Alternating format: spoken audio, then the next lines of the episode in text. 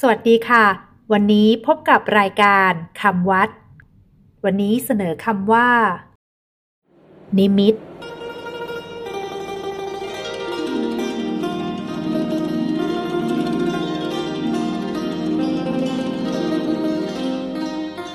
คำว่านิมิต สะกดด้วย นอหนูสระอิ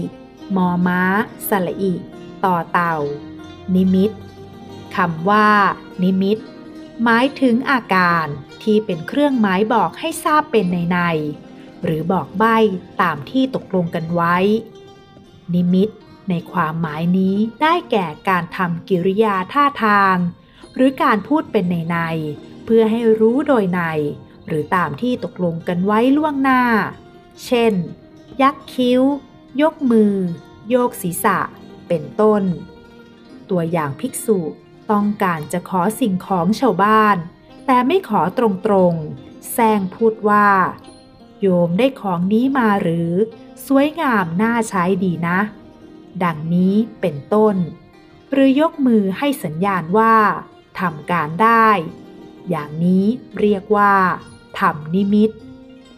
นิมิตอีกอย่างหนึ่งใช้หมายถึงการที่พระพุทธเจ้า